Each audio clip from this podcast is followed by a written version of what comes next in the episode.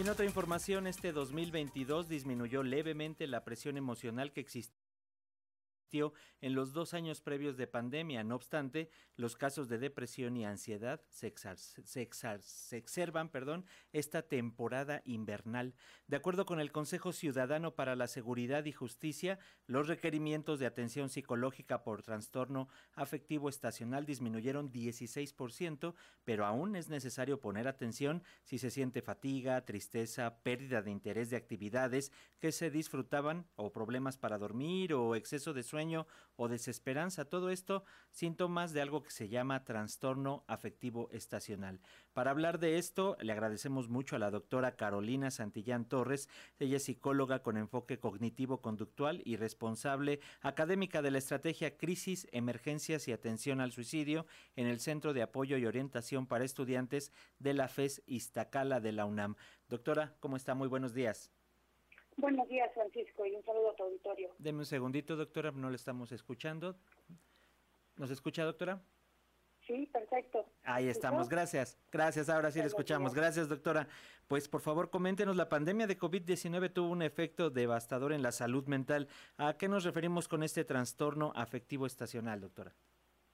Efectivamente, Francisco, buenos días a ti y a tu auditorio. Pues venimos de un eh, gran, gran evento que marcará esta generación, en donde hubo muchas pérdidas y en donde creo que las personas están poco a poco y la Navidad es un momento importante para volver a ver a la familia, para regresar al país si no pudiste venir en las anteriores, para algo un poquito, si acaso, de recuperación económica, pero no podemos olvidar que normalmente hemos tenido la depresión como el primer problema de salud pública y esto que tú comentas, el trastorno afectivo estacional, que no se tiene claridad si tiene que ver con un desbalance en la serotonina, tiene que ver como siempre en salud mental, porque regresar a ver a la familia es muy bonito, pero también tiene sus conflictos. Entonces, tenemos que estar muy atentos a que un grupo de personas, algunos estudios llegan a decir que hasta del 3%, no necesariamente los que viven en Finlandia, los que viven en Noruega, sino esto ocurre en todos los países en donde a finales de otoño y a principios de invierno empiezan a aparecer estos síntomas que tú comentabas. Se tiene la sensación de que en esta temporada, doctora, hay una especie llamado de crimen social, porque si aquella persona que muestre tristeza, porque a final de cuentas de lo que se trata, según lo que nos venden, es alegría, despilfarro, convivencia, pero ¿cómo podemos distinguir un sentimiento válido sin minimizar los cuadros de depresión, de tristeza, de ansiedad que también se generan en esta época del año? Por supuesto, hay esta especie de optimismo que se construye a través de el capitalismo un poco, la cultura. Eh, en México en particular tenemos un gran número de mexicanos y mexicanas que regresan porque están viviendo en Estados Unidos en condiciones bastante adversas. Pero como tú dices, hay una línea muy delgada para poder estar claros si es algo que tiene que ver solamente con que el día está nublado y así pasa con el afecto. Hay días más grises, hay días más soleados, hay días que estamos de buen humor, pero acá estamos hablando de unos síntomas muy claros que cuando esa línea delgadita se cruza y ya tenemos tristeza, desesperanza, como tú decías, esta sensación de que no hay nada que pueda hacer y no hay nadie que me pueda ayudar, y los criterios básicos de depresión, perder el interés en las cosas que antes me gustaban, fatiga, falta de energía, decías tú, e, este extremo un lado de empezar a dormir mucho o tener insomnio. Y nos preocupa particularmente que en esta época, aunque hay un debate, hay un grupo de personas que pensarán en el suicidio, porque no todas las personas estarán rodeadas de una familia que las acepte incondicionalmente, que la pasen muy bien.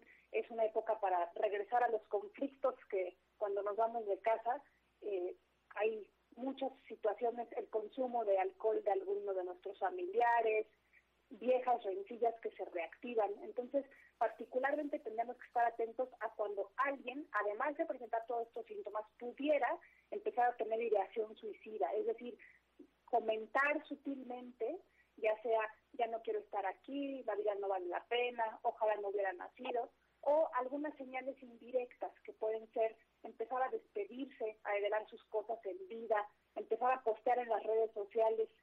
A esas señales tenemos que estar especialmente atentos para intentar, porque también es una oportunidad para acercar a las personas a atenderse, a pedir ayuda, y es una temporada en donde si las captamos, disminuimos la brecha que existe entre que un gran número de personas se sienten mal, pero hay este estigma para buscar la atención.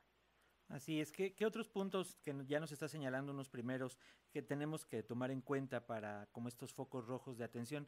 Porque en muchas ocasiones decimos, déjalo, ¿no? Está triste, déjalo, ya se va a poner contento, o ya no te pongas triste, o el échale ganas, ¿no? El típico échale ganas. ¿Cuáles son los puntos que debemos de tomar en cuenta eh, profesionalmente, doctora Carolina Santillán?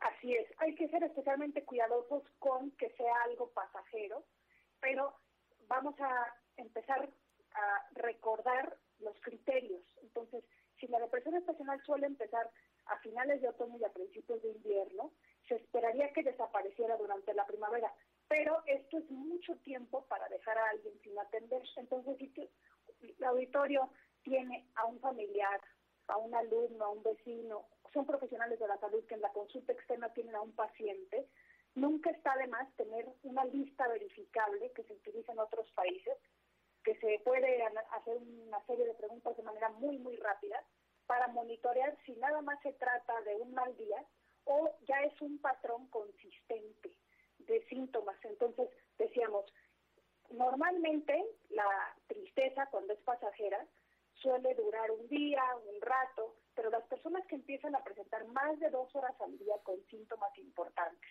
pero sobre todo 15 días todo el día o la mayor parte del día, con problemas con el apetito, con el sueño, que no se concentran, que están distraídas, que tienen dificultad para tomar decisiones.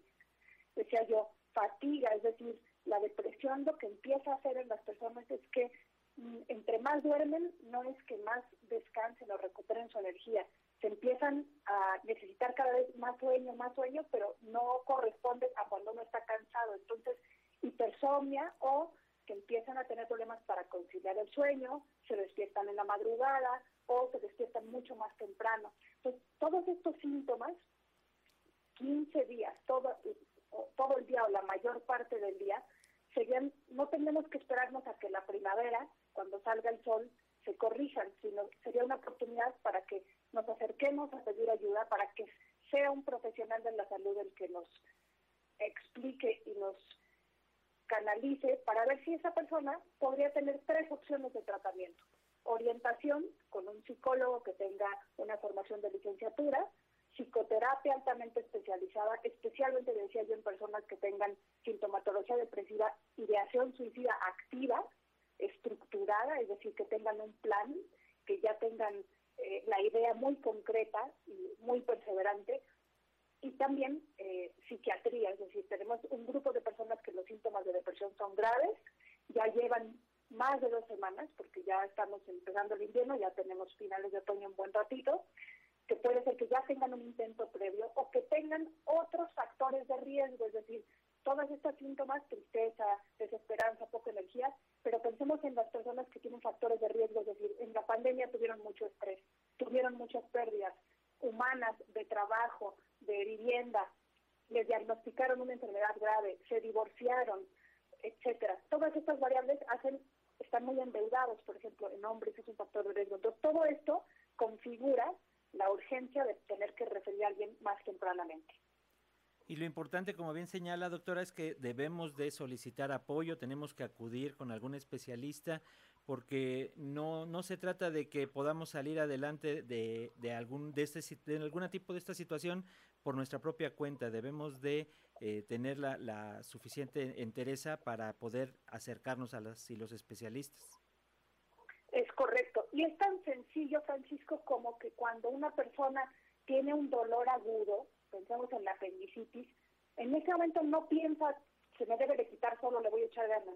Si una persona necesita lentes para ver, no es cuestión de echarle ganas, tiene que ir con un profesional para que le ponga unas gafas. Es decir, el cerebro es exactamente igual como cualquier otra cuestión de salud.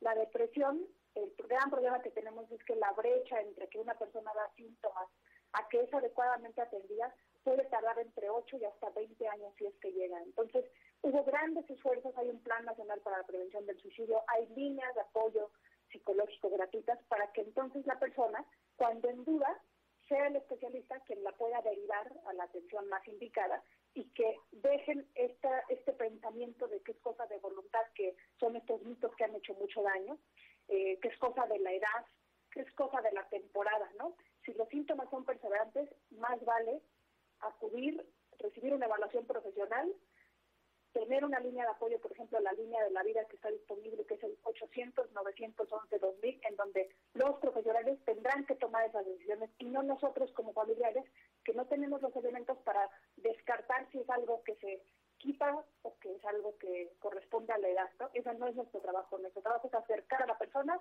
para que el experto o la experta nos apoye a tomar las decisiones de los pasos que tengamos que dar más adelante y que nos quitemos ese estigma, doctora, de que si pedimos ayuda es porque somos personas débiles, ¿no? Totalmente. Eso no, no tenemos esos eh, pensamientos o esos mitos cuando se trata de una persona que tiene, por ejemplo, un problema de la glucosa, un problema de la presión arterial, que son los problemas más importantes de salud en México.